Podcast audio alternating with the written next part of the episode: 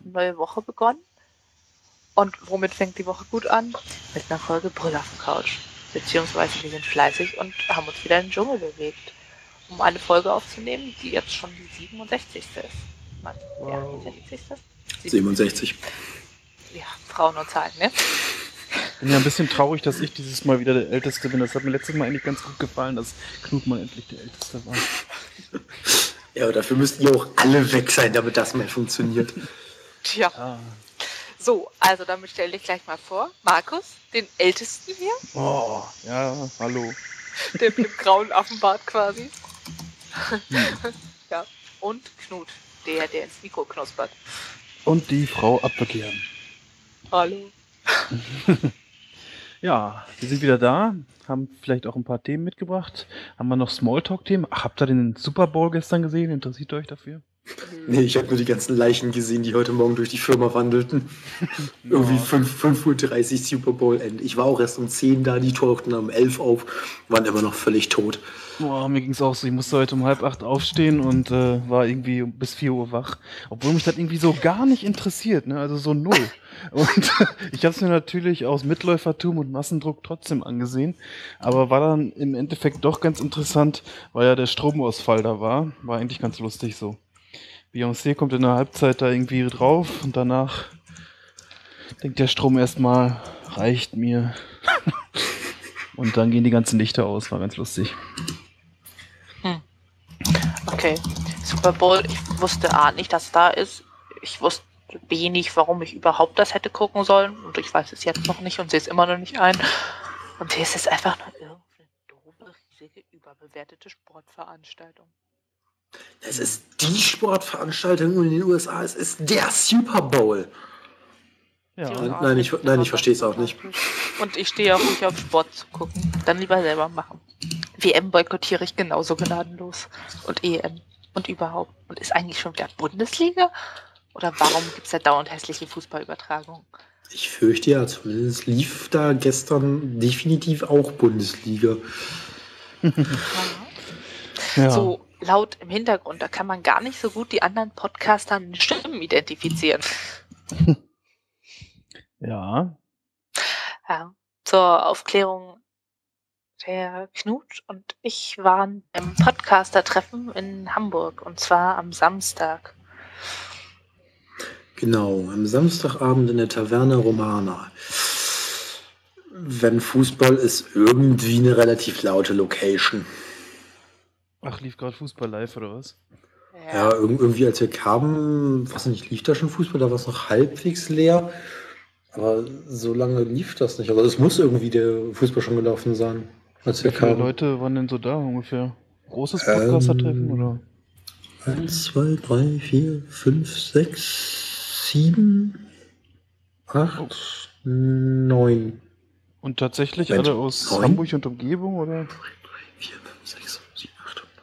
Hä? Irgendwer fehlt. Waren das nicht zehn? Ach nee, ein Platz war frei. Ein Platz war frei. Ja. Alex hatte den Platz gewechselt, deswegen. Stimmt. Nee, neun Leute.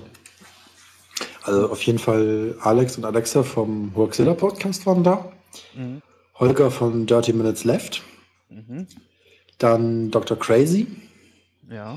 Jakob vom Todescast. Ja. Stefan vom Troja Alert und Spoiler Alert. Mhm. Ja, Apfelkern und ich.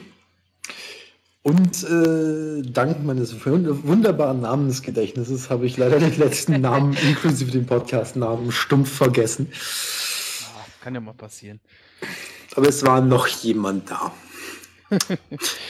Na, aber ist ja schon eine ganz gute Auswahl, ne, dass ihr die alle zusammen hattet. Also ich kannte jetzt auch von denen, die ihr gesagt habt, alle Podcasts zumindest, die Podcaster selbst nicht teilweise. Zumindest nicht persönlich. Aber ist ja schon mal ziemlich cool. Kill, Hamburg kill, wird groß da, ne? Gilt kill, eigentlich dieses, dass man sich nicht selbst belasten muss, auch in solchen Fällen? Sonst, sonst, sonst, sonst müsste ich ja erzählen, dass ich tatsächlich vorher nur eine Folge Hoaxilla gehört habe und ansonsten von den ganzen Podcasts gar nichts kannte. Oh, man wird so aber schlecht. Ich habe schon viel mehr Folgen Hoaxilla gehört. Ja, ich bin heute aktuell dabei, die zweite zu hören. Nur irgendwie dauert die länger als die Autofahrt zur und zurück von der Firma. Die zweite jetzt äh, tatsächlich auch in der Reihenfolge? oder? Nein, nein, die hundertsechzehnte Okay. oder so, die mit den Werwölfen. Achso, okay. Ja. Na, das ist schon ein spannender Podcast. Und Todescast, wird auch schon im Chat gesagt, ist auch ein Geheimtipp, kann ich nur bestätigen. Das ist ein ziemlich langes Format. Gibt es, glaube ich, auch mittlerweile erst zwei Folgen oder so. Aber kann man sich echt gut mal anhören. Der Typ war auch unglaublich sympathisch. Jakob hieß er.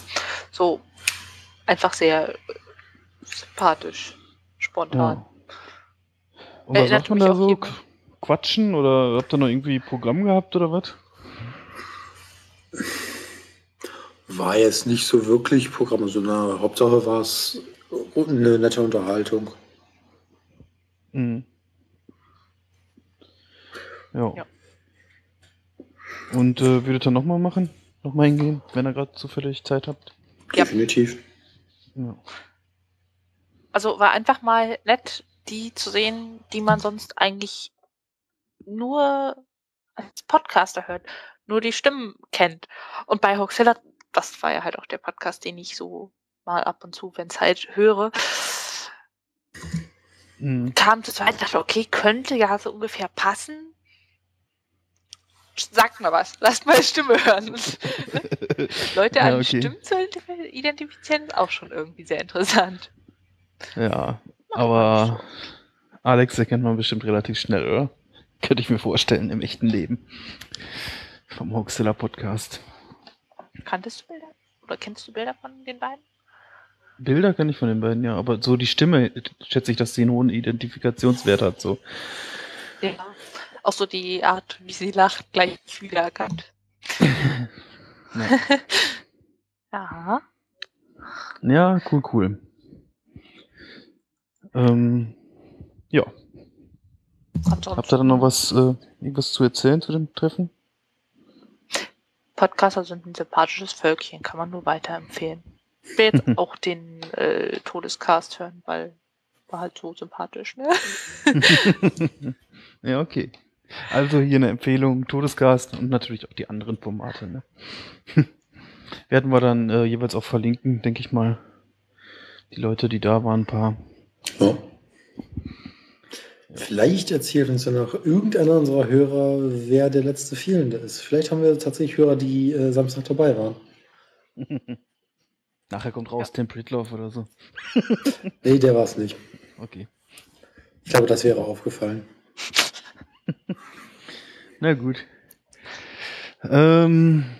Ja, also Podcaster-Treffen sind ja auch eine tolle Sache. Noch eine tolle Sache ist vielleicht für manche, dass ähm, heute ein Jailbreak rausgekommen ist fürs iPhone oder fürs iPad oder für den iPod Touch.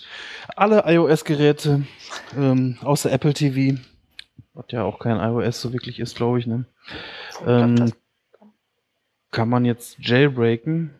Ähm, für diejenigen, die das brauchen, die da noch freie Software oder zusätzliche Software drauf installieren wollen und ihr Gerät ein bisschen unsicher, unsicherer machen wollen, die können ab heute ähm, den Jailbreak von Evasion nutzen.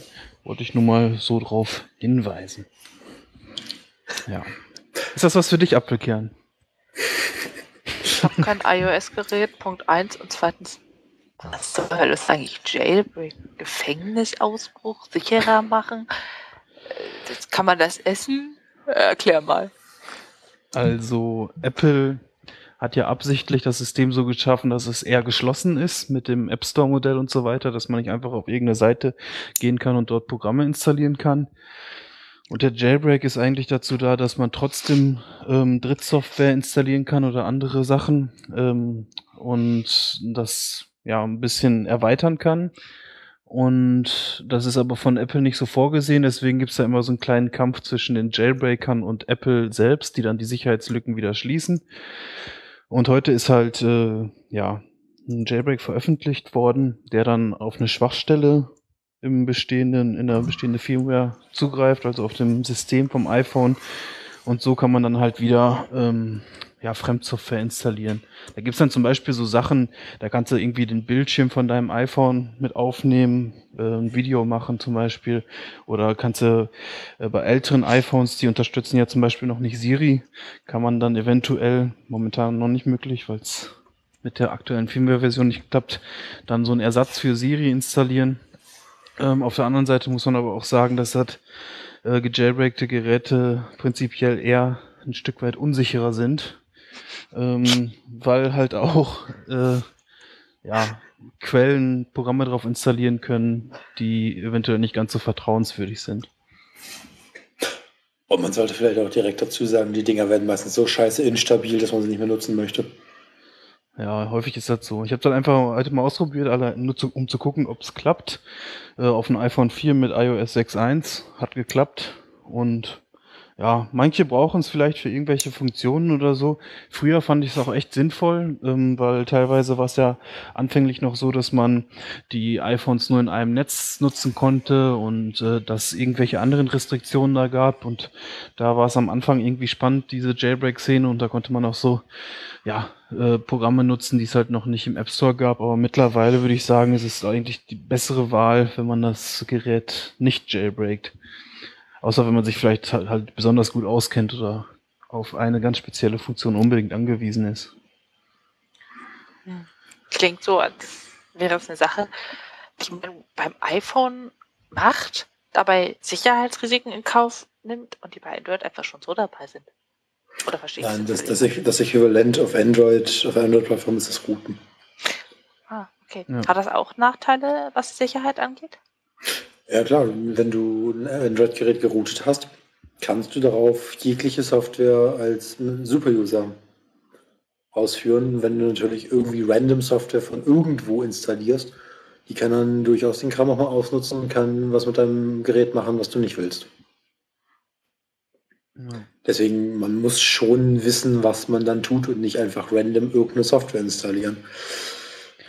Ich glaube, der einzige Unterschied ist, äh, kannst mich auch korrigieren, weil ich mich mit Android nicht so gut auskenne, aber ich habe mal gehört, also bei iOS ist es ja immer wieder möglich, den äh, Urspr- Ursprungszustand wiederherzustellen, also ein Gerät wieder nicht jail- gejailbreakt machen.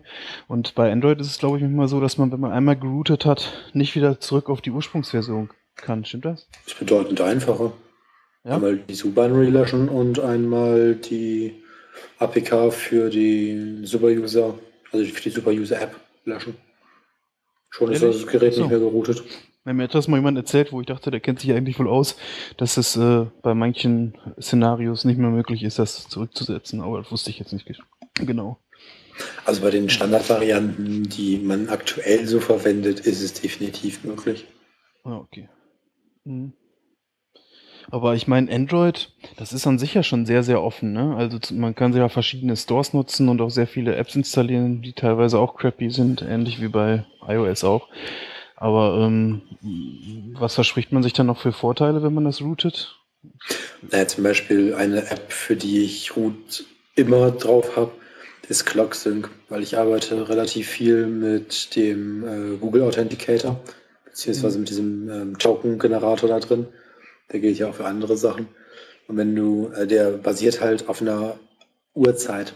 Und wenn deine Uhrzeit abweicht, was bei Handys durchaus mal der Fall ist, weil die Uhren sind halt nicht so genau wie in einem Rechner. Mhm. Und du hast eine Abweichung von, sagen wir mal, zwanzig Sekunden. Dann hast du noch ein Zeitfenster von zehn Sekunden, wo dieser Token übereinstimmt mit dem Server. Weil der ist mal nur dreißig Sekunden gültig. Und wenn du halt eine Zeitverschiebung drin hast bei dir auf dem Gerät, wird der Zeitraum, in dem du den Token gebrauchen kannst, immer kleiner. Ach so. Und deswegen nutze ich halt ClockSync. ClockSync synkt sich einfach gegen einen Internet-Zeitserver mhm. und stellt die Uhr des Geräts auf Atomzeit ein, damit ich halt möglichst nah an der Atomzeit liege und somit meine vollen dreißig Sekunden dafür habe. Das ist mhm. so ein Anwendungsfall. Und das geht halt nicht, wenn du kein geroutetes Gerät hast. Beziehungsweise dann kommt halt irgendwie so diese Aktion, es gibt dann Non-Routen-Modus, aber dann musst du manuell, also dann zählt er dir irgendwann manuell runter, dann erzählt er runter, und dann musst du manuell auf den Knopf drücken, wenn die Zeit auf Null gelaufen ist. Hm. Und so ein Schwachsinn, dafür ist dann Root zum Beispiel recht sinnvoll. Oder wenn du dir ein Backup deiner äh, Programmeinstellungen machen willst, zum Beispiel äh, Stichwort Titanium Backup, dafür brauchst du auf jeden Fall Root. Ja. Ich gehe dann gleich mal wieder meine Zeit anpassen. Ich habe inzwischen schon minus null Komma sechsundfünfzig Sekunden Differenz zwischen Atomzeit und meiner Zeit. Ja, das ist halt der Vorteil, wenn du ClockSync drauf hast und eingestellt hast, dass er regelmäßig mal wieder die Zeit kon- äh, korrigiert. Dann hast du eine Abweichung von null Komma Sekunden. Ich habe Geräte gesehen, wo Abweichungen von mehr als zehn Sekunden drauf waren, wo man sich dann echt nur noch gedacht hat, herzlichen Glückwunsch, wenn du Two-Factor-Out bei Google einschaltest, du wirst niemals deinen Token ordentlich eingeben können. Ich lasse mir immer eine S M S schicken. Weil ich irgendwann mal wieder die App deinstalliert hatte und dann muss ich das ja wieder neu einrichten und dann war ich da zu faul zu oder so und dann jetzt schicke ich mir immer eine S M S. Ja, ich weiß, Fail. Da muss das, ich mir nochmal wieder einrichten. Das, das wären ja noch mehr S M S. Ich habe das auch bei meinen Google-Accounts habe ich es tatsächlich nicht aktiv, weil ich da zu oft Browser wechsle. Ja. Ich habe es äh, in erster Linie bei Dropbox aktiv. Sowohl im Firmenaccount als auch im privaten. Ja. Und man kann ja als Entwickler jede beliebige App, die man selber schreibt, an das System mit anbinden. Mhm. Das ist halt ganz schön. Ich finde das halt einfach immer schrecklich, weil ich jetzt auch nicht mehr mache. Ähm, zum Beispiel bei iOS gibt es ganz, ganz schlechte Auswahl von Google Music Apps, wenn man das gerne nutzen möchte. Und wenn man das nutzen möchte, muss man dann, äh, gibt es dort nicht die Möglichkeit, zum Beispiel nur Google Music freizugeben für diese Anwendung. Da muss man dann gleich dieses anwendungsspezifische Passwort eingeben und hat dann quasi Zugriff eigentlich auf fast alles oder alles eigentlich, E-Mails und Browser, alles mögliche, und da bin ich irgendwie, das mache ich nicht mehr, das finde ich ein bisschen schade, wenn es dann irgendwelche Anwendungen gibt, wo dann zwangsläufig das anwendungsspezifische Passwort eingegeben werden muss. Jein, muss ich dir leicht widersprechen, ähm, Passwort-Authentifizierung nimmt Google nicht mehr für alle Dienste. Ach so. Also wenn es bei Google Music noch geht, also wenn du noch mit einem anwendungsspezifischen Passwort arbeiten kannst, dann klar, hast du auf einige Dienste Zugriff, aber es gibt auch inzwischen diverse Dienste, wie zum Beispiel Latitude, nimmt diese Passwortauthentifizierung überhaupt nicht mehr. Das heißt, du kannst eine Anwendung nicht über das Passwort anbinden, sondern du musst unbedingt über O Auth gehen. Ach so. Ja, nur bei der App ist es jetzt so, dass ich ähm einfach dieses anwendungsspezifische Passwort eingeben muss, dann bedeutet das also, Google hat denen irgendwie einen besonderen Status eingereicht. Nein. Äh, ne, ne? Das heißt, dass die Google Music A P I noch über Passwortauthentifizierung zu erreichen ist. Achso, okay. Wie gesagt, ah, es gibt einige Apps, die sind inzwischen so weit geschlossen, dass diese Passwortauthentifizierung nicht funktioniert. Mhm. Finde ich nämlich eigentlich eine gute Sache. Ich finde es dann teilweise auch gut, dass man einfach, ähm, ich weiß ja nicht, es gibt manchmal so Sachen, äh, mir fällt jetzt nur ein blödes Beispiel ein, Cloud oder so ist ja irgendwie so ein Tool, mit dem man irgendwie seine Reichweite messen kann oder so, und dann kann man irgendwie zum Beispiel Google Plus separat oder YouTube separat freigeben, ohne dass irgendwie Zugriff auf E-Mails und so weiter bestehen. Das finde ich irgendwie eine tolle Sache so. Mhm. Ja. Ja gut, das ist dann das O Auth. Ja. Ja, und ansonsten, wenn wir jetzt gerade schon bei Sachen Sicherheit sind, könnte ich vielleicht noch eine andere iOS-App mal vorstellen. Das ist auch schon so ein bisschen in anderen Podcasts, äh, glaube ich, gemacht worden. Ich weiß jetzt zwar nicht genau welcher, aber irgendwie ist das so ein bisschen an mir vorbeigeflimmert. Äh, die App, weiß ich auch gar nicht, noch nicht mal, wie man die ausspricht, nennt sich Threema, würde ich sie mal sagen. Oder T H R E E M A. Und das ist eigentlich WhatsApp in gut und Ende-zu-Ende-Verschlüsselung. Nur leider nutzt das bisher keiner. Ich habe einen Freund namens Echo Echo und der schreibt mir immer das zurück, was ich dem schreibe. Also so ein Testdienst. Und das ist eigentlich ein bisschen schade. Ich habe eigentlich echt viele Kontakte bei mir im Adressbuch und kein einziger Nutzer, die sind traurig. Auf jeden Fall ähm, finde ich äh, das Konzept irgendwie ganz gut, dass erstmal kann man da auch sein Adressbuch hochladen und äh, vergleichen, ob ähm, andere das bereits nutzen. Das ist aber ein optionaler Schritt, den man nicht machen muss, wenn man zum Beispiel Bedenken hat, äh, wenn das Adressbuch hochgeladen wird, dass der Server diese Informationen nicht haben soll. Es ist aber auch möglich, wenn man zum Beispiel irgendwie einen Kumpel hat oder irgendjemanden kennt, dann kann man einfach so einen Q R-Code mit dem Schlüssel der Person einscannen und dann hat man ähm, sich authentifiziert und dann kann man ja miteinander äh, verschlüsselte Nachrichten schicken. Es gibt also zwei Stufen. Wenn man nur die E-Mail-Adresse oder nur die Handynummer kennt, dann muss man halt glauben, erstmal, dass derjenige das ist, weil man ja noch äh, nicht mit demjenigen den Schlüssel ausgetauscht hat, es sei denn, man telefoniert gerade und tauscht ihn aus. Und äh, die zweite Stufe wäre dann halt, wenn man tatsächlich den Schlüssel austauscht oder diesen Q R-Code einscannt. Finde ich eigentlich ein ganz interessantes Konzept. Weiß aber nicht, ob man das jetzt so verstanden hat, wie ich das erzählt habe. Das Konzept dahinter ist ähnlich wie bei G P G bzw. P G P für E-Mail-Verschlüsselung. Du hast einen Private Key, der bleibt immer bei dir auf deinem Gerät. Beziehungsweise du solltest sinnvollerweise ein Backup davon machen, weil den kriegst du, schreiben sie selber, niemals wieder, wenn du ihn verlierst. Das heißt, mhm. wenn dein Gerät Schrott ist, solltest du davon schon ein Backup haben. Und es gibt einen Public Key, der wird halt auf einem, normalerweise auf einem Key-Server veröffentlicht. Das schreiben ja. sie halt auch auf ihrer Webseite. Ich finde es jetzt gerade nicht wieder, wie sie es formuliert haben, aber es ist auch egal. Mhm. Ähm, den, diesen Public Key kannst du einfach überall veröffentlichen. Der, den musst du niemals geheim halten. Und wenn du, wenn ich dir jetzt eine Nachricht schicken würde, mhm. würde mein Gerät sich deinen Public Key nehmen und würde damit die Nachricht verschlüsseln. Das, in dem Moment kann ich diese Nachricht nicht wieder entschlüsseln, weil sie ist nur noch mit deinem Private Key wieder zu entschlüsseln. Den hast allerdings nur du, das heißt, nur du kannst diese Nachricht lesen. Und umgedreht läuft es dann halt, du nimmst meinen Public Key, verschlüsselst damit und ich kann mit meinem Private Key wieder entschlüsseln. Ja. Und das ist halt das Konzept, was ähm, Threema dabei implementiert hat. Und ähm, diese zwei Stufen ist einerseits, wenn du einen Kontakt hinzufügst, nimmt er sich einfach den Key, der auf dem Key-Server liegt, also den öffentlichen Key, und nimmt erstmal an, dass er demjenigen gehört. Mhm. Kann allerdings kompromittiert sein. Deswegen gibt es halt diese, diesen Schlüsselfingerabdruck. Ja. Dieser Fingerabdruck ist ein, ja, ein Sicherheitshash, der aus dem Schlüssel äh, berechnet wurde mhm. und ist eindeutig für diesen Schlüssel. Das heißt, wenn du deinen Freund triffst oder wenn wir uns zum Beispiel treffen würden, dann äh, kannst du mir diesen Q R-Code da zeigen. Ich scanne den einmal und dann weiß meine App, dass der Schlüsselabdruck, äh, der Fingerabdruck, den ich von deinem Schlüssel habe, wirklich echt ist. Ja. Also im Endeffekt heißt es dann, äh, selbst wenn sie wollten, könnten äh, die Hersteller der App dann äh, diese Konversation nicht mehr mitlesen oder irgendwelche Behörden oder so. Richtig. Theoretisch ist es genau so, allerdings Ruckers spricht im Chat genau einen Punkt an. Dann, äh, zitiere, ich zitiere mal, der Algorithmus stimmt bombensicher. Ich kenne natürlich den Source-Code dahinter nicht.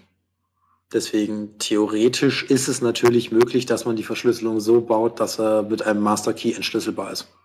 Okay. Mhm. Das heißt, man sollte es trotzdem immer noch mit Vorsicht genießen, solange der Quellcode nicht offengelegt ist und entsprechend ähm, auch von Leuten, die Ahnung davon haben, überprüft wurden. Mhm. Zähle ich mich übrigens nicht dazu, weil Verschlüsselungsalgorithmen sind echt einfach nur noch krank. Ist doch genau deins, wenn es schon krank ist. Äh. Ja, aber das, das, oh. gibt, das, gibt, das gibt Kopfschmerzen, die zu lesen. Ah, okay.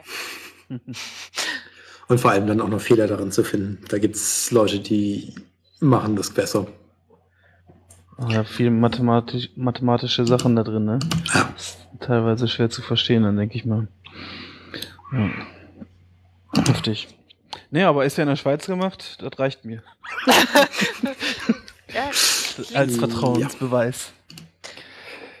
Nein, aber ähm, sagen wir mal so, ähm, im Vergleich zu WhatsApp ist es schon mal, ähm, ja, sag ich mal, eine Sache, die ich tendenziell eher vertrauen würde oder wo ich jetzt auch nicht so eine äh, Angst hätte, dass da irgendwelche Server-Logs bei denen jahrelang äh, ja, auf dem Rechner liegen, auf dem Server liegen, irgendwelche Nachrichten. Ja. Du willst ja auch nicht, dass jeder das seine zum Beispiel auch. Ja, Bilder zum Beispiel auch verschlüsselt übertragen werden, genau. genau. Du willst ja nicht, dass jeder deine Nacktbilder, die du da verschickst, äh, bekommst. Genau. Ja. Finde ich, klingt grundsätzlich sehr interessant. Ich mag WhatsApp auch nicht ja. aus diesen Gründen. Leg das ganze Telefonbuch hoch. Hm. Nutzt jeder Arsch, okay. Klingt hm. interessant. Würde ich nutzen, wenn es eine Android-Version gibt. Aber dann ja. ist halt wieder dieses Problem, man braucht erstmal einen Nutzer. Und nein, Echo, Echo zählt nicht. Ja. Es scheint sogar, als ob sie tatsächlich eine Open-Source-Crypto-Library drin haben. Also, dass die Verschlüsselungsmethode tatsächlich Open-Source ist. man okay. sich angucken kann. Also sie schreiben hier, ähm, es verwendet die Elliptic Curve Cryptography mit der N A C L Cryptography Library. Mhm. Also hier im Chat wird gerade auch gesagt, ähm, dass die App auch schon bei Die Wahrheit vom Monoxid, von Markus Richter vorgestellt wurde. Eventuell, wenn ich das nochmal raussuche, können wir dann anschließend auch noch drauf verlinken. Die werden das wahrscheinlich ein bisschen detaillierter besprochen haben dann auch. Ja, kurz angeklickt, äh, sein Fazit. Äh, es hat kein Zwangskontaktdaten-Upload, verständliche Bedienbarkeit, Bilder und Texte werden verschlüsselt ausgetauscht.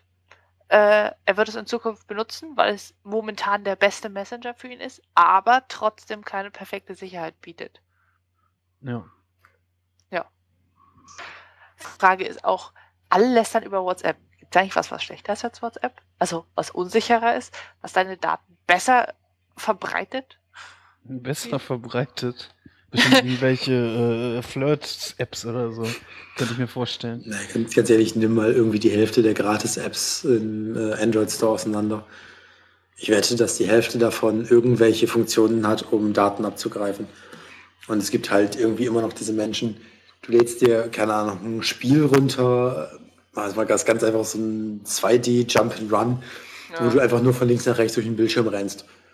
So, das Ding zieht sich dann plötzlich Zugriffsrechte auf deinen Telefonstatus, um Anrufe zu identifizieren, Bluetooth-Steuerung, äh, in, vollen Internetzugriff, Kontaktadressezugriff, Zugriff auf die Google-Konten auf dem Gerät. Wo man sich dann irgendwie schon fragt, äh, sag mal, seid ihr noch ganz dicht? Was zum Teufel wollt ihr mit sämtlichen Berechtigungen, die man irgendwo kriegen kann? Kann ja nicht schaden, so nach dem Motto. Genau. Ja, Penduline spricht gerade den Facebook Messenger an. Der ist so schlimm schon, oder was? Ähm, ich muss mal eben ganz kurz gucken, ob ich jetzt auf die Schnelle mal die Berechtigung vom Facebook Manager finde. Äh, Facebook Messenger finde. Ja. Die waren auf jeden Fall, als ich sie das letzte Mal sah, recht interessant. Weil der möchte halt auch irgendwie gerne alles tun. Ah, ich hab's. Ähm, directly call phone numbers, also er darf direkt an, äh, Anrufe machen. Edit your text messages, also einfach mal S M S umschreiben, braucht man ja. Read your text messages, receive text messages, receive text messages, M M S und S M S. Send S M S messages, take photos and videos, record audio, also einfach mal das Mikro mitschneiden lassen, ist auch nett. Ähm, approximate location und precise location. Somit, es kann dich jederzeit orten, sowohl anhand der Funkmasten, als auch an W L A Ns, als auch an G P S. Schön. Read Call Log, Read Your Contacts, also schön Anruf-Logbuch mitlesen, äh, Kontakte auslesen. Ähm, modify or delete the contents of your U S B Storage. Gut, die ist relativ weit verbreitet, weil sobald du irgendwas auf die S D-Karte speichern willst, brauchst du diese Berechtigung. Mhm. Find Accounts on the device. Also beliebige Accounts nutzen. Ähm, Change Network Connectivity, also es kann dich auch aus W L A Ns schmeißen oder in W L A Ns reinstopfen. Full Network Access, Receive Data from Internet, View Network Connections, View Wi-Fi Connections. Ergo, es weiß alles über dein Netzwerk, was sich gerade in deiner Nähe befindet.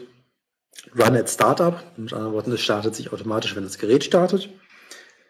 Prevent Phone from Sleeping, Read Sync Settings, Install Shortcuts und Test Access to Protected Storage. Also es darf sogar auf den Protected Storage des Geräts zugreifen. Klingt gleich nach Seeleverkauf. Das ist der Facebook Messenger. Ergo, oh, okay. äh, er darf alles. Da kann ich ja auch mal sagen, nach eurem iPhone-Bashing in der letzten Folge, da lobe ich mir iOS, wo dann viele der Optionen gar nicht möglich sind.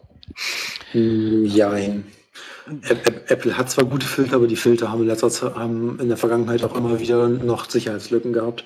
Deswegen, ich würde mich auch nicht hundertprozentig darauf verlassen, sondern ich würde immer noch mitdenken. Ja klar, aber ich sag mal, sowas wie S M S umschreiben oder S M S versenden, das ist schon eher eine Sache, die dann eventuell nicht funktioniert, oder? Nutzt du WhatsApp? Oder hast du WhatsApp installiert? Ja, klar. Damit hast du, die, damit hast du die Berechtigung gegeben. WhatsApp identifiziert sich via S M S. Oh mein Gott, er hat erst WhatsApp. Können wir ihn irgendwie vom Podcast ausschließen? Hallo, ich äh, hab halt, ich hab auch manchmal Kontakt mit Menschen. Guck mal, wenn ich jetzt hier nur äh, Threema nutzen würde, ne, dann schicke ich hier immer meine Nacktbilder nach Echo, krieg die zurück, toll. Hey, das ist schon eine ziemlich heiße Beziehung, vielleicht wird da was draus. Ja. Ja, also ich glaube, man kann zusammenfassend sagen, es ist ein interessantes Projekt, man sollte es definitiv im Auge behalten. Ob es jetzt sicher ist, sollte mal irgendwer was zu sagen, der wirklich Ahnung von Kryptographie hat, sich dann auch wirklich die App mal genau angeguckt hat. Mhm. Weil immerhin ist es auch möglich, dass jede Nachricht zweimal verschlüsselt wird, einmal für den Server lesbar, einmal für den Empfänger lesbar. Mhm. Die Möglichkeit gibt es natürlich auch noch. Aber ähm, ja, es ist auf jeden Fall ein interessantes Konzept und wenn sie es wirklich ordentlich machen, man will ihnen jetzt ja nicht unterstellen, dass sie irgendwas Bösartiges damit tun. Wenn sie es wirklich ordentlich machen, dann sieht es recht gut aus. Natürlich ist der Algorithmus nicht unknackbar, wie kein Algorithmus. Auch irgendwann wird äh, A E S hundertsechsundfünfzig Bit Verschlüsselung geknackt werden. Ja. Oh, meine Güte. Immer wenn ich mit jemandem oder überhaupt über Sicherheit und iOS und Computer nachher, wenn ich mir da ein bisschen Gedanken drüber mache, denke ich immer, okay, jetzt wieder Nokia-Klotz und elektronische Schreibmaschine, dann bist du auf der sicheren Seite. Irgendwie, man darf ja noch nicht mal eine App installieren quasi, der man nicht vollkommen vertraut und wo nicht irgendwelche Teile sogar Open Source sind. Ha, schlimm.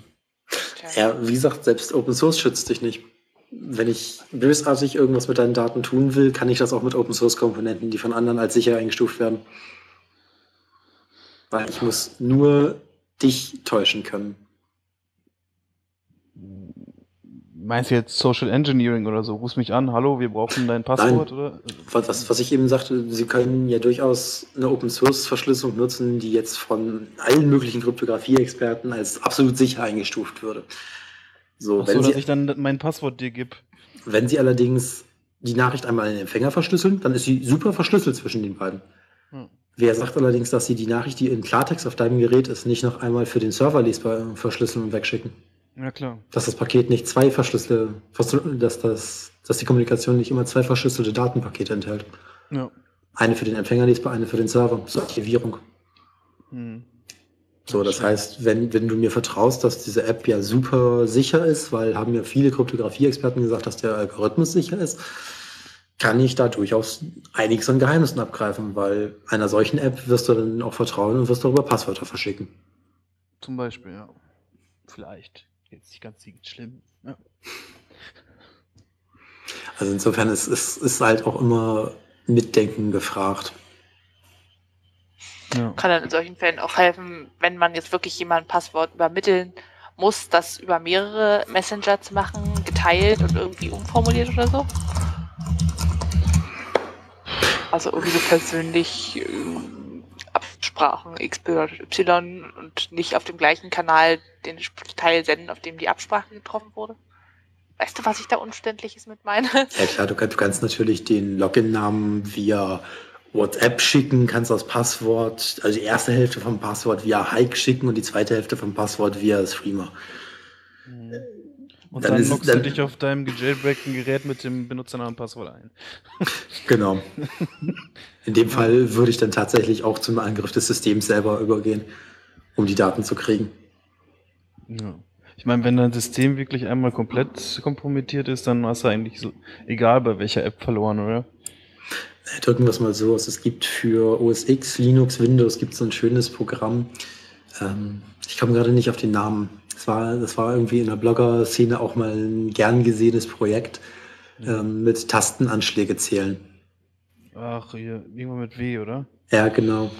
Äh, ach, fällt mir jetzt gerade nicht ein. Ja. Egal, auf jeden Fall, das Ding zählt halt brav jedes Mal deine Tastenanschläge, die du machst. Mhm. Ja gut, das Ding ist ein Keylogger. Es schreibt ja brav alles mit, was du eintippst. Mhm. Zeichen für Zeichen.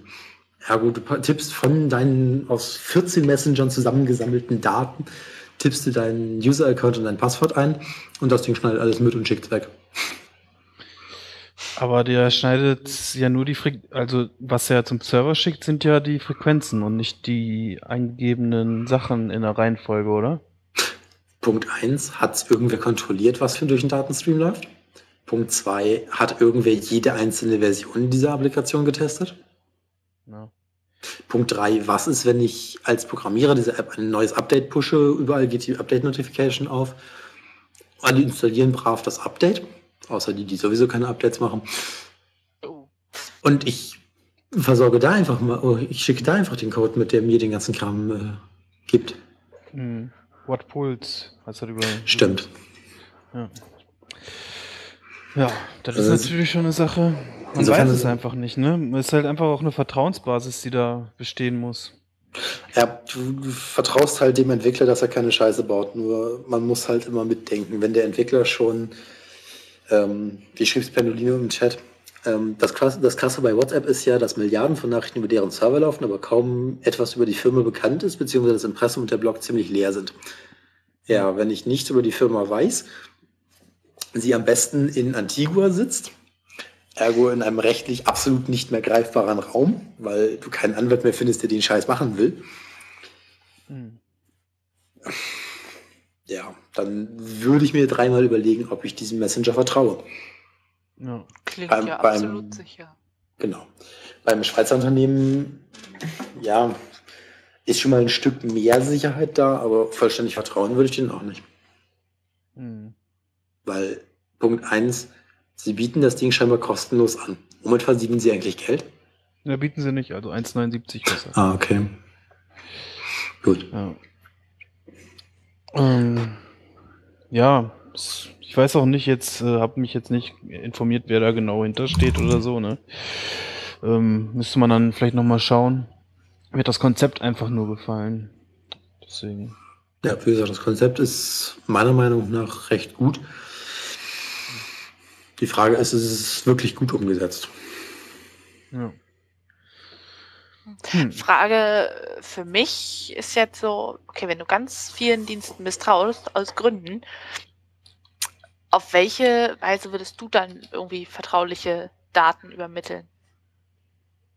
Kommt drauf an, wie vertraulich und kommt drauf an, an wen. Also eine recht gute Möglichkeit ist die A E S-Verschlüsselung. Wie gesagt, zweihundertsechsundfünfzig Bit A E S-Verschlüsselung wird, so viel ich das weiß, aktuell vom äh, Department of Defense als sicher eingestuft. Mhm. Ergo, die Daten dürften nicht so geknackt werden können. Man muss natürlich den, das Verschlüsselungspasswort entsprechend sicher transportieren. Ansonsten, wenn derjenige im gleichen Raum sitzt, kann ich ihm das Passwort anderweitig zukommen lassen? A K im Zweifel erzähle ich es ihm. Ja klar, im Raum kann ein Mikro versteckt sein. Egal. Jetzt geht's langsam in den paranoiden Raum. Ja, richtig. Ja. Die Frage ist halt einfach, was empfindet man als sicher? Und wie hoch ist der Wert der Informationen, die übertragen werden? Ja. Weil ja. Sprechen wir jetzt von einem Mitarbeiter, der zum Beispiel bei Atlas Elektronik in der Waffenforschung sitzt? Oder sprechen wir jetzt von uns, die, keine Ahnung, das Passwort für einen Admin-Account auf der Brüllaffen-Couch austauschen? Ja. Weil das erste ist ein Bereich, in dem extrem Spionage betrieben wird, wo sich Spionage auch im diverse stelligen Geldbereich lohnt. Mhm. Das zweite wird, glaube ich, keinen Euro für ausgeben. So leid es mir tut. Ach doch, hier diese Mail, äh, diese S E O-Agenturen, die immer schicken. Link setzen? Und die würden vielleicht einen Euro dafür ausgeben. Wer weiß.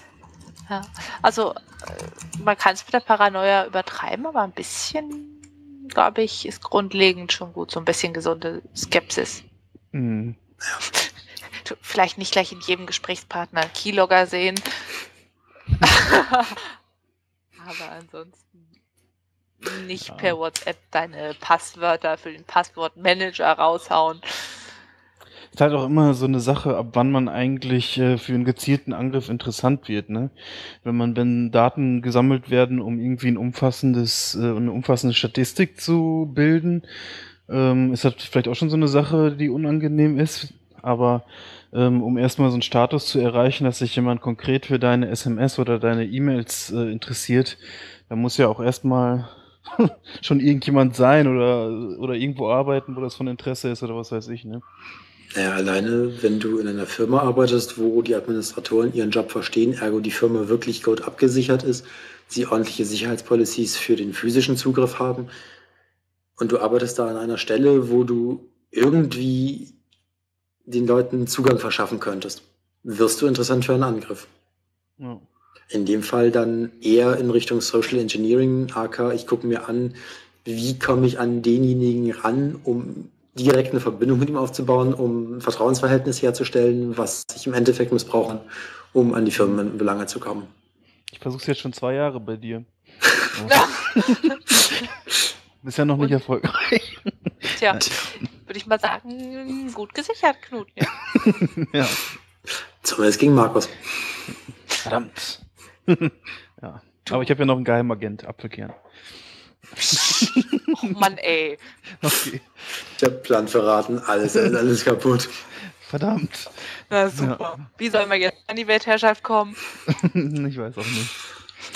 Fazit aus dem Ganzen. Merke, plane deine großen Weltherrschaftseroberungspläne nicht via WhatsApp, sondern genau. Vielleicht einfach die neue Variante aus der Schweiz nutzen. Und vielleicht noch ein kleiner Tipp nebenbei. Ein Livestream eignet sich dafür auch nicht. Äh, das haben wir vorher nicht besprochen. Hm. Verdammt. Ja. Tja, dann müssen wir uns was Neues einfallen lassen. Machen wir sie Pinky und Brain.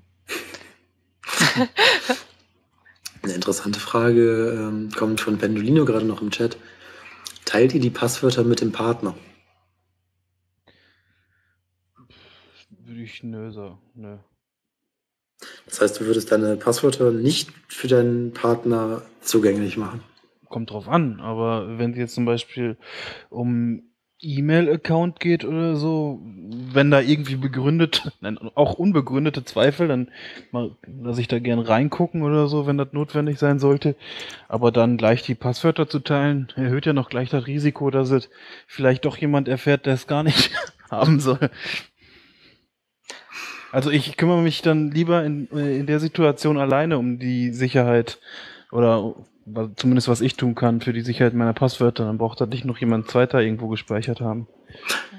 Ja, jetzt allerdings mal ein Überlegungsanstoß, ähm, der von Pendolino auch gerade noch kam. Was ist, wenn dir irgendwas passiert? Oder wie Pendolino es formulierte, damit der andere E-Banking machen kann oder das MacBook nutzen kann. Was ist, wenn dir irgendwas passiert und dein Partner kommt an nichts ran? Ja, dafür könnte man sich ja eventuell absichern, dass man, keine Ahnung, beim Anwalt eventuell noch irgendwie so ein Masterpasswort für so eine verschlüsselte Datei liegen hat oder, keine Ahnung, vielleicht auch einfach in irgendeinem Buch. Ja, wenn dann keiner bei dir in der Wohnung extra danach suchen kommt, dürftest du auch auf der sicheren Seite sein, glaube ich.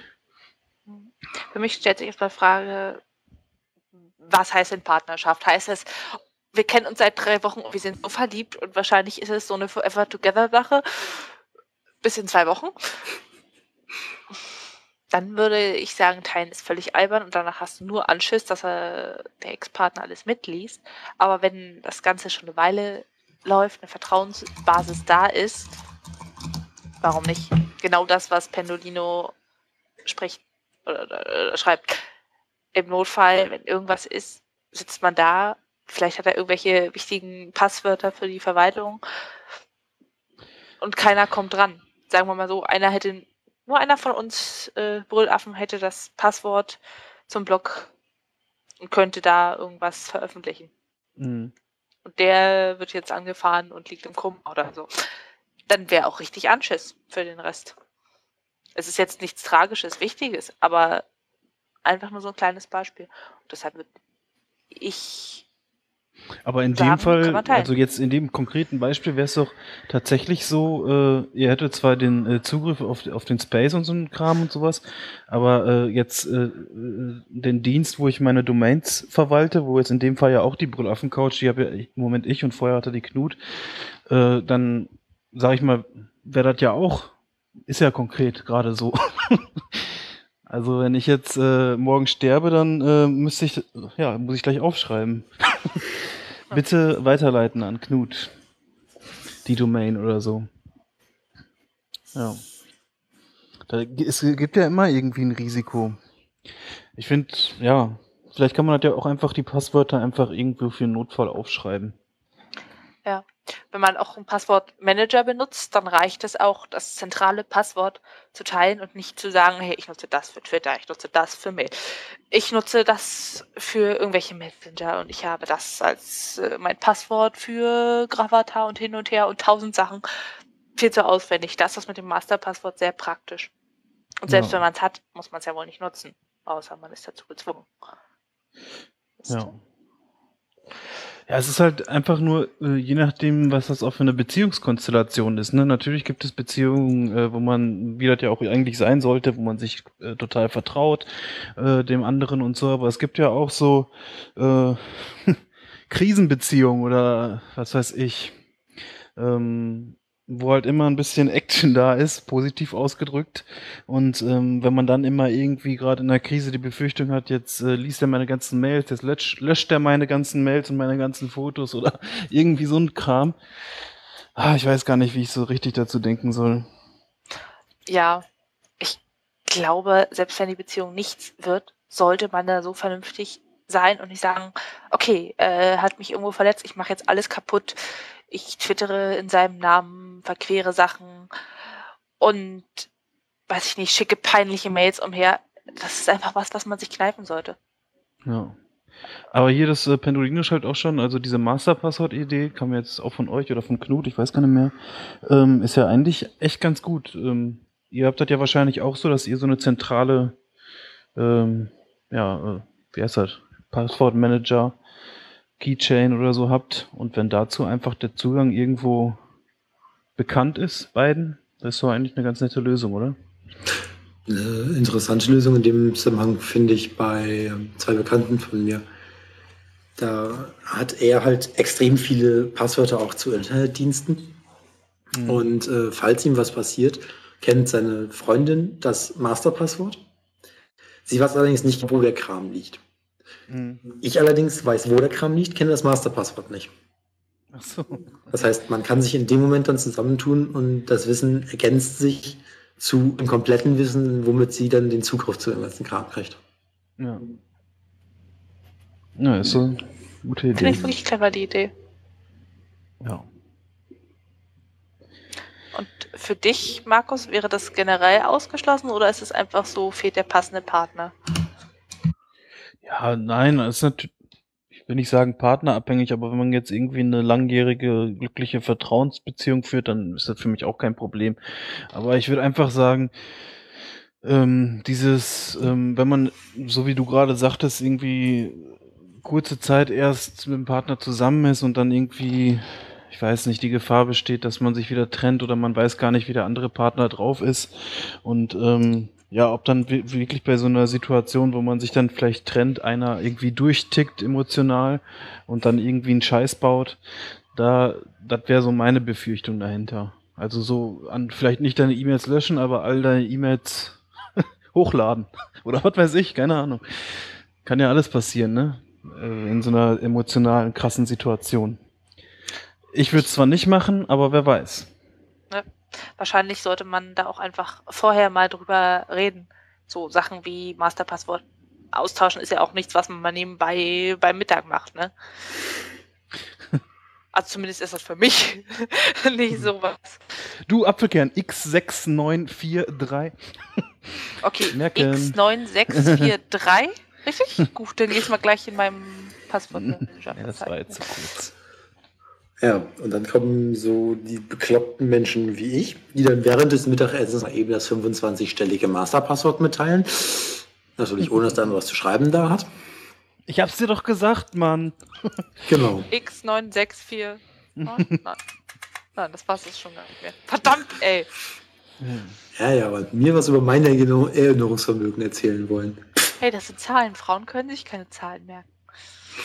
Ah. Ich habe ja letztens noch von jemandem irgendwo, ich weiß gar nicht, das war im Blog, meine ich, irgendwo, vielleicht finde ich den Artikel noch für die Shownotes, da hat jemand, äh, also die Datei, wo alle Passwörter drin gespeichert sind, nicht zusätzlich gesichert und seine Festplatte ist abgeschmiert und somit hat er seine ganzen Passwörter auf einmal verloren Und teilweise auch so richtig Sachen, wo man ähm, unwiderruflich Sachen verloren hat. Also bei Internetdiensten oder so kannst du ja meistens noch äh, zur E-Mail-Adresse zurücksetzen und so weiter. Aber er hatte da halt auch irgendwelche TrueCrypt-Container mit verschlüsselt mit irgendwelchen Inhalten, keine Ahnung.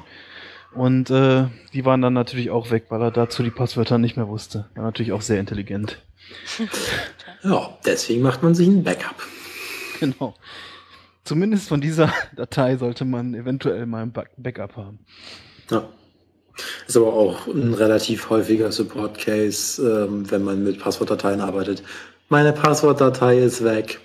Hm. Humpf. Ja. Ja.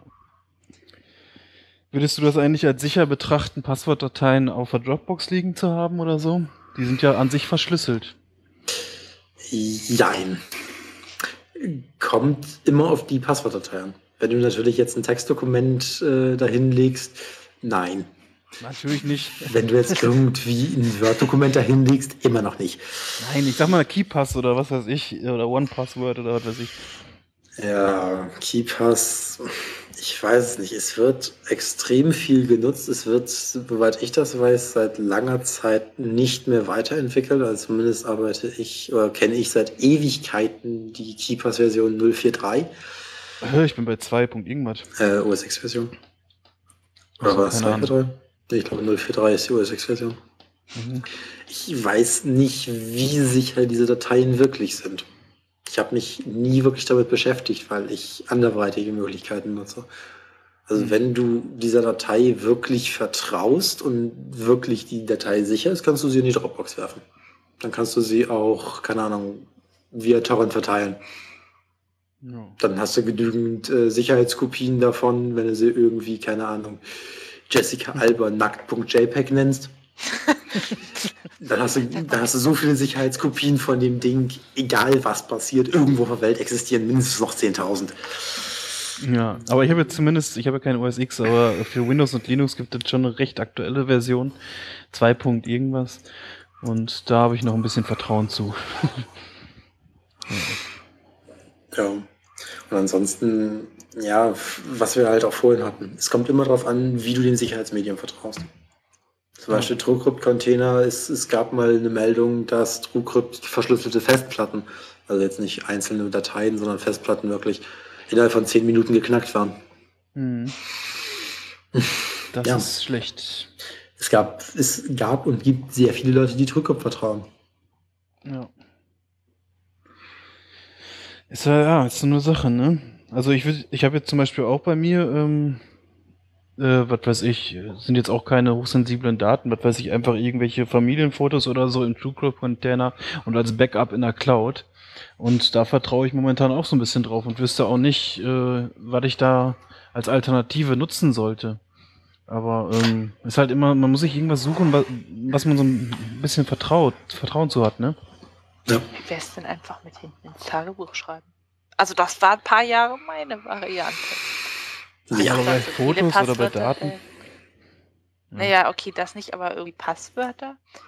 Gut, also bei mir wären das dann schon mal diverse Seiten, äh, weil über vierhundert Passwörter passen nicht so auf eine Seite.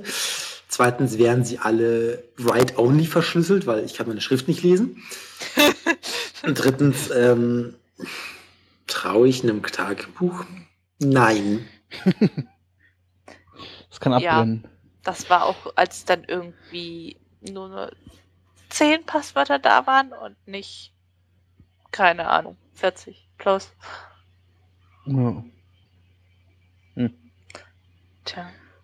Ja. Und der große Vorteil, wenn man es irgendwie digital speichert, man kann es kopieren und muss nicht sein riesiges Passwort jedes Mal abtippen. Das kann dann auch schon ganz schön in den Wahnsinn treiben.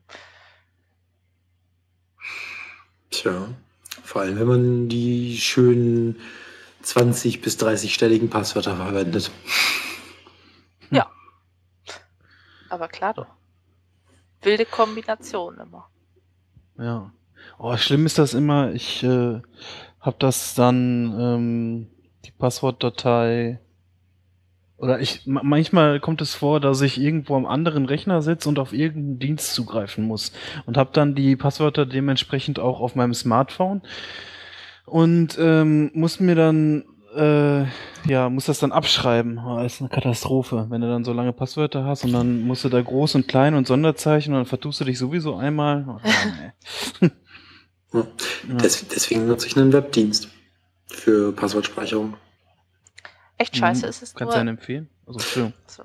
Äh, ist ein selbstgeschriebenes Tool. Ist noch nicht wirklich nutzerfreundlich. Zum Beispiel ähm, sind einige Funktionen noch nicht entsprechend abgesichert, dass man die breite Nutzerschaft drauf lassen kann. Deswegen möchte ich es noch nicht offiziell empfehlen. Ja. Aber es verschlüsselt die Passwörter halt auch im Browser mit A E S zweihundertsechsundfünfzig Bit mhm. und schickt sie dann auf den Google-Server. Aber theoretisch, äh, kann sein, dass ich da falsch liege, aber äh, für Webdienste an sich könnte man doch auch schon Google mit dem lokalen Passwort, äh, die, diese Passwortdatei auch schützen, oder? Ähm, zumindest habe ich das mal irgendwann gemacht. Dass man sagt, ähm, man hat das normale Google-Passwort und die äh, t- t- also zwei Wege ähm, Login und so weiter. Und dann gibt es aber auch noch irgendwie eine Verschlüsselungs-Passphrase äh, ähm, für die Passwörter, damit die nicht ähm, mit dem Google-Passwort verschlüsselt werden. Du meinst im äh, Chrome-Sync die genau. Passwort? Ja, mhm. du kannst die im Chrome gespeicherten Passwörter beim Sync, beziehungsweise du kannst generell deine Daten beim Sync zu Google mit einem äh, Verschlüsselungspasswort sichern. Ja, na cool. Und das äh, ist dann auch theoretisch so, dass Google die Daten, also keinen Zugriff auf die Daten selbst hat, oder? Außer die Google selbst, also die Passwörter zum Beispiel. Theoretisch. Ja, okay. Es ist, es ist halt immer halt der Punkt, du kontrollierst diesen Dienst nicht. Das heißt, du weißt nicht, was im Hintergrund läuft. Ja, ja mag sein. Chromium oder so ist ja auch Open Source, daraus entsteht das doch, oder? Ja, richtig. Ja. Zumindest hätte man dann noch eine gewisse, also ich kann es nicht überprüfen, aber jemand, der sich auskennt, könnte das eventuell überprüfen, oder?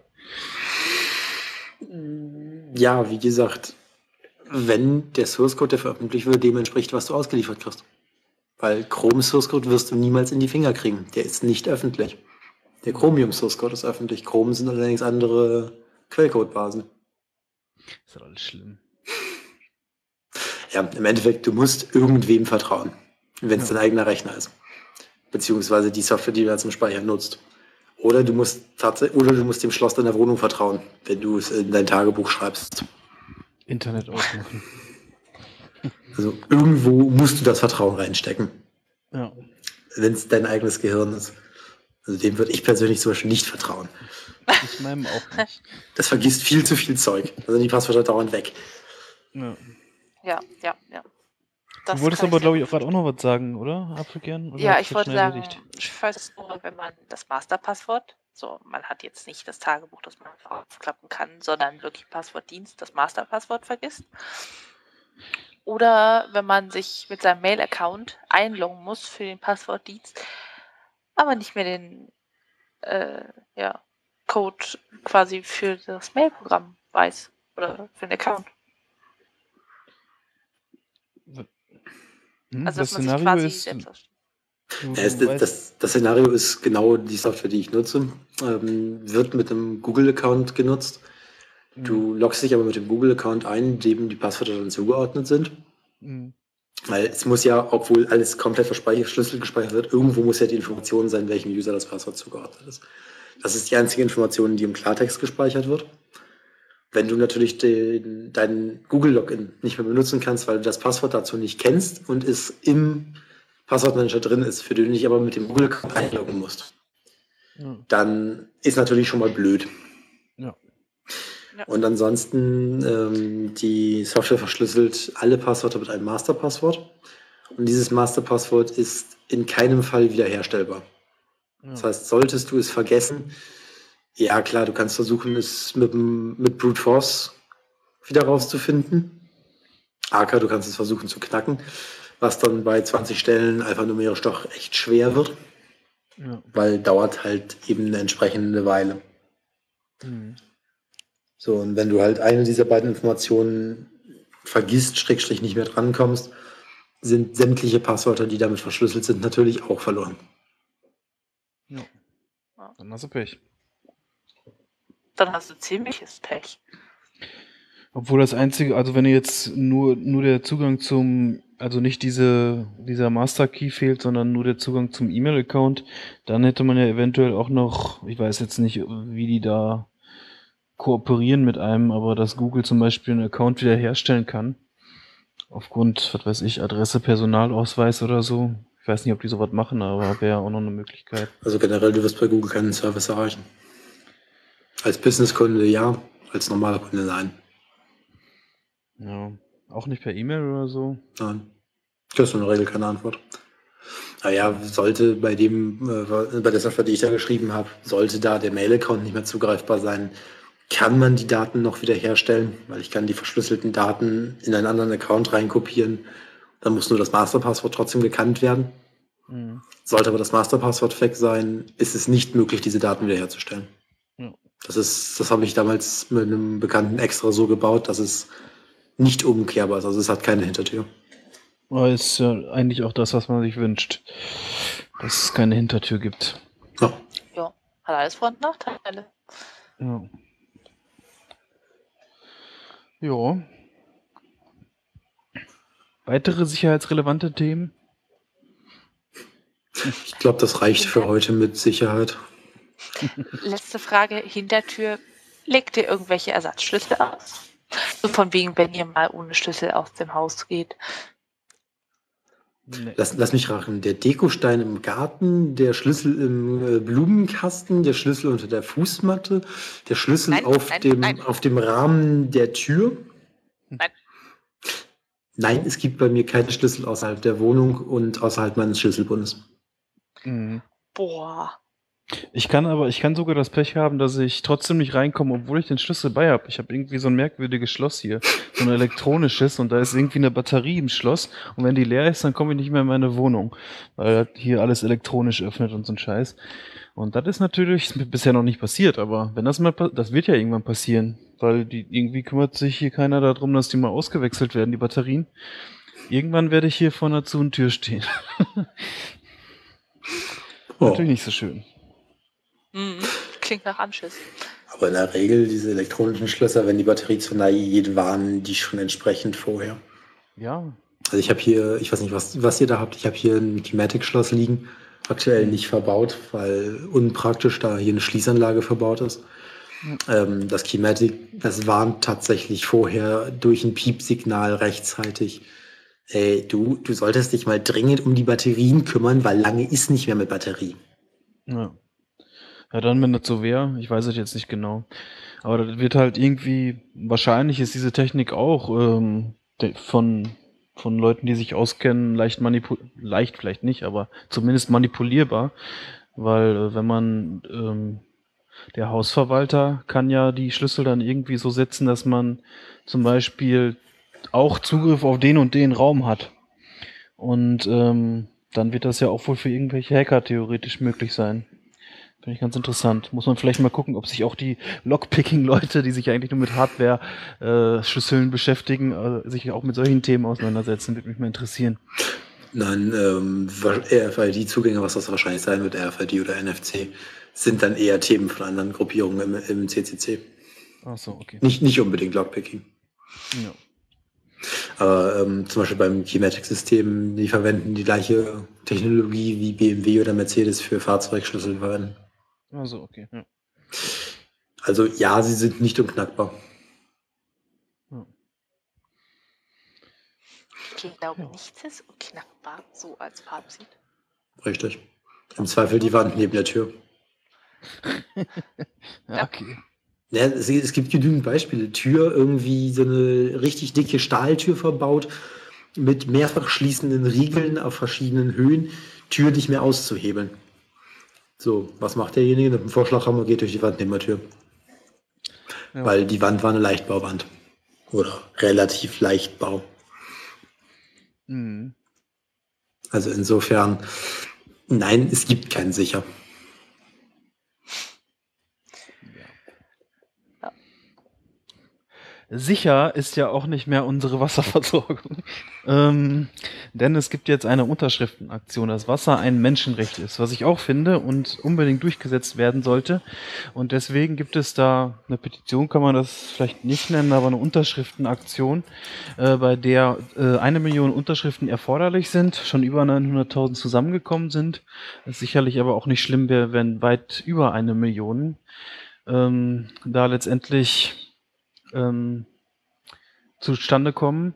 Und es geht einfach darum, dass ähm, in Europa Wasser nicht kommerzialisiert werden soll, dass ähm, Gebiete also von den Gemeinden nicht verkauft werden können oder die Wasserzugänge dann zum Beispiel großen Konzernen zugänglich gemacht werden und die dann letztendlich auch über die Verfügbarkeit bestimmen.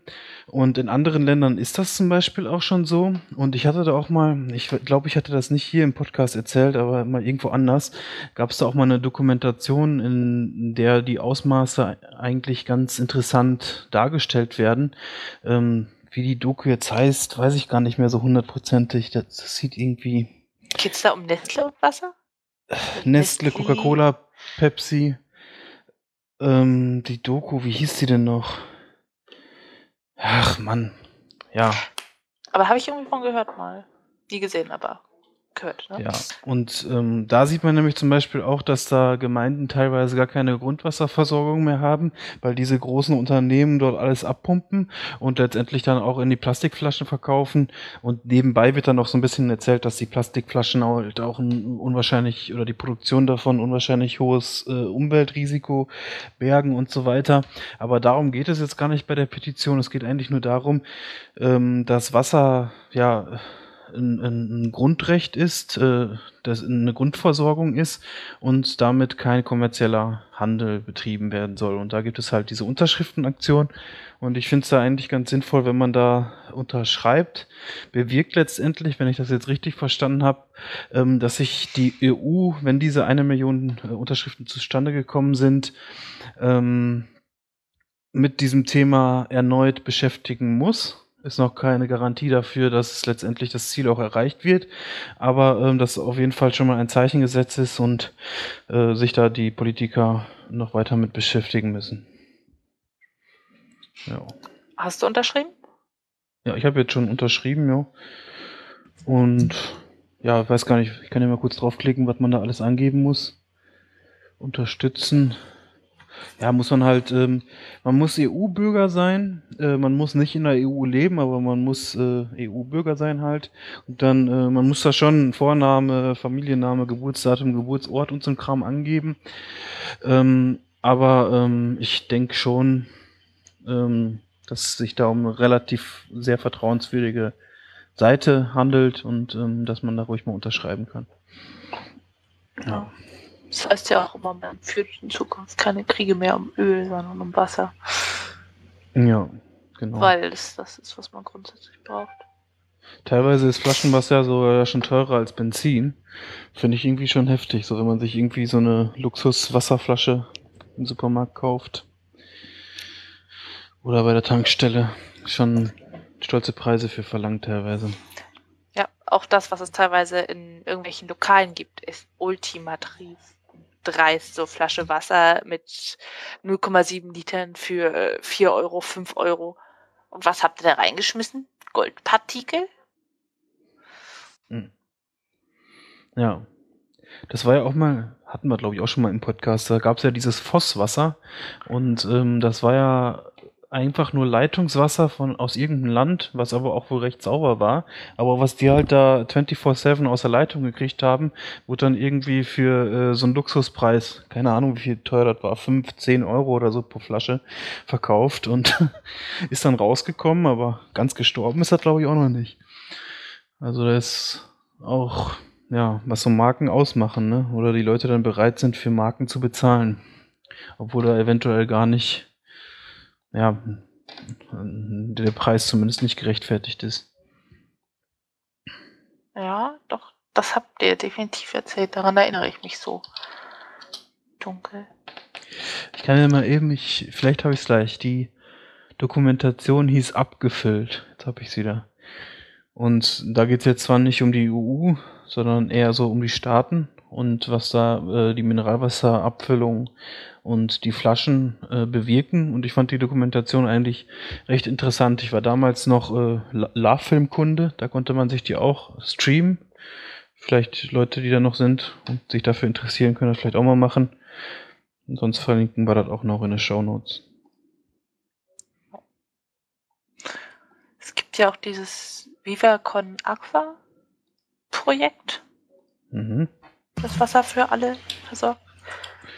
Weiß ich nicht, das hatte ich mal bei einem Konzert, dass man da seine Becher hinterher abgeben konnte und die aus dem Becher fand dann, keine Ahnung. VivaCon Aqua ist eigentlich, so, wenn ich mich, wenn ich das nicht voll verwechsel, eine Hamburger Initiative für verkauftes Wasser. Also die verkaufen Wasser, das als normale Flaschen, davon geht allerdings ein Teil an eben Projekte, die irgendwie Brunnenbau fördern et cetera. War aber definitiv letztes Jahr beim Ärztekonzert, dass man seine Pfandbecher da abgeben sollte und die kriegen dann den Pfand und retten die Menschheit damit. Oder so. Mhm. Aber stimmt schon, was Knut sagt. Ich habe hier gerade mal äh, Hamburg Sankt Pauli zweitausendfünf gegründet. Ja. Mhm. Ist halt so das, was du an Wasser kriegst, wenn du in diesen hippen Läden in Hamburg irgendwo dir ein Wasser bestellst. Mhm. Ah, die haben auch einen Link äh, Festivals und Tourneen. Ich glaube, das heißt dann, dass sie das dabei machen, bei solchen Sachen. Sie sind zum Beispiel beim Hurricane zweitausendzwölf gewesen und haben da Sachen eingesammelt. Mhm. Becherjäger nennen sie sich. Genau, das mit dem Pfand. Ja. Ich hatte ja hier auch schon mal im Podcast erzählt, dass ich eigentlich komplett auf Kranwasser, Kranwasser, ach, da kannte ich ja nicht, ne? Leitungswasser umgestiegen bin. Äh, aber ich habe irgendwie so Phasen, wo, wo ich das nicht mehr trinken kann. Ich weiß nicht, ob das am Kalkgehalt liegt oder ob ich mir einen Filter holen muss. Brauche ich wieder so, ein, so einen Monat äh, sprudeliges Wasser mit Kohlensäure und dann, dann schmeckt das Leitungswasser auch wieder gut. Braucht da manchmal immer eine Pause von. Ich trinke einfach die ganze Zeit meine Selters und bin glücklich. No. Ja. Brauch's nicht. Ich übertrinke mich dann. Übertrinken.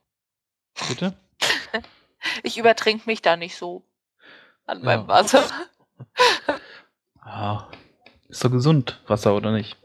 In gewissen Maßen. Ja, nee, aber diese großen Unternehmen, also als ich da die Dokumentation gesehen habe, meine Güte, vielleicht doch nicht alles so gut, was aus der Schweiz kommt, nicht Pendolino, dieses eine große Unternehmen, aber ähm, ja, das ist schon, äh, ich finde es teilweise so heftig, dass dann äh, jetzt vielleicht nicht unbedingt nur diesem Unternehmen, sondern auch anderen äh, irgendwie. Ja, ist natürlich verständlich, ne? Unternehmen, denen geht's immer um Gewinnmaximierung und so weiter, aber dass denen dann an manchen Stellen so äh, diese Menschen so scheißegal sind, die da irgendwie teilweise extrem negativ betroffen sind, das macht einen dann schon irgendwie so ein bisschen stutzig. Und äh, da fragt man sich immer, wenn das noch alles ein bisschen bekannter werden würde oder das häufiger in der Presse wäre, ob dann nicht vielleicht auch schon das Image so stark leiden würde, dass dann Produkte von äh, solchen Unternehmen eventuell sogar gemieden werden oder so. Ja. Aber selbst wenn Einzelne das meiden, ist es ein langer Schritt bis zu dem Punkt, an dem die Masse es meidet. Ja. Das wirklich einen Effekt hat. Das heißt ja auch immer, Sie als Käufer haben die Wahl und dann war das doch mit den Hühnereiern und kauf dich aus Käfighaltung hin und her. Ja. Ja. Es wird immer noch welche geben, denen das egal ist, die es weiterkaufen und daher sich nichts ändert. Ja. Jo. Ja, ich habe auch nicht mehr gemacht, als irgendwo im Internet was unterschrieben. Reicht vielleicht auch nicht immer, ne? Aber ich achte schon, also zumindest stärker als früher drauf, ähm, teilweise, was für Konzerne dahinter stehen, ob man vielleicht tatsächlich auch eventuell ein bisschen besser lokal kaufen kann und so weiter. Geht ja auch bei so einfachen Sachen wie Mineralwasser oder ich weiß es nicht, auch andere Produkte. Die müssen ja noch nicht mal immer teurer sein. Und ähm, ja, einfach so ein bisschen, ganz klein bisschen bewusster drauf, mehr drauf achten. Ja. Ja. guter Anschl- Abschluss, würde ich mal sagen. Jo. Dinge, die sich jetzt nämlich vielleicht ändern, dass dieser Podcast vom Stream geht. Richtig. Ja. Dann würde ich sagen, wir verabschieden uns. Ihr wisst ja, wie ihr uns findet. Wir freuen uns natürlich wie immer auch ähm, über Feedback. Wir haben hier auch schon äh, nette Leute, die im Chat sich beteiligt haben während der Sendung.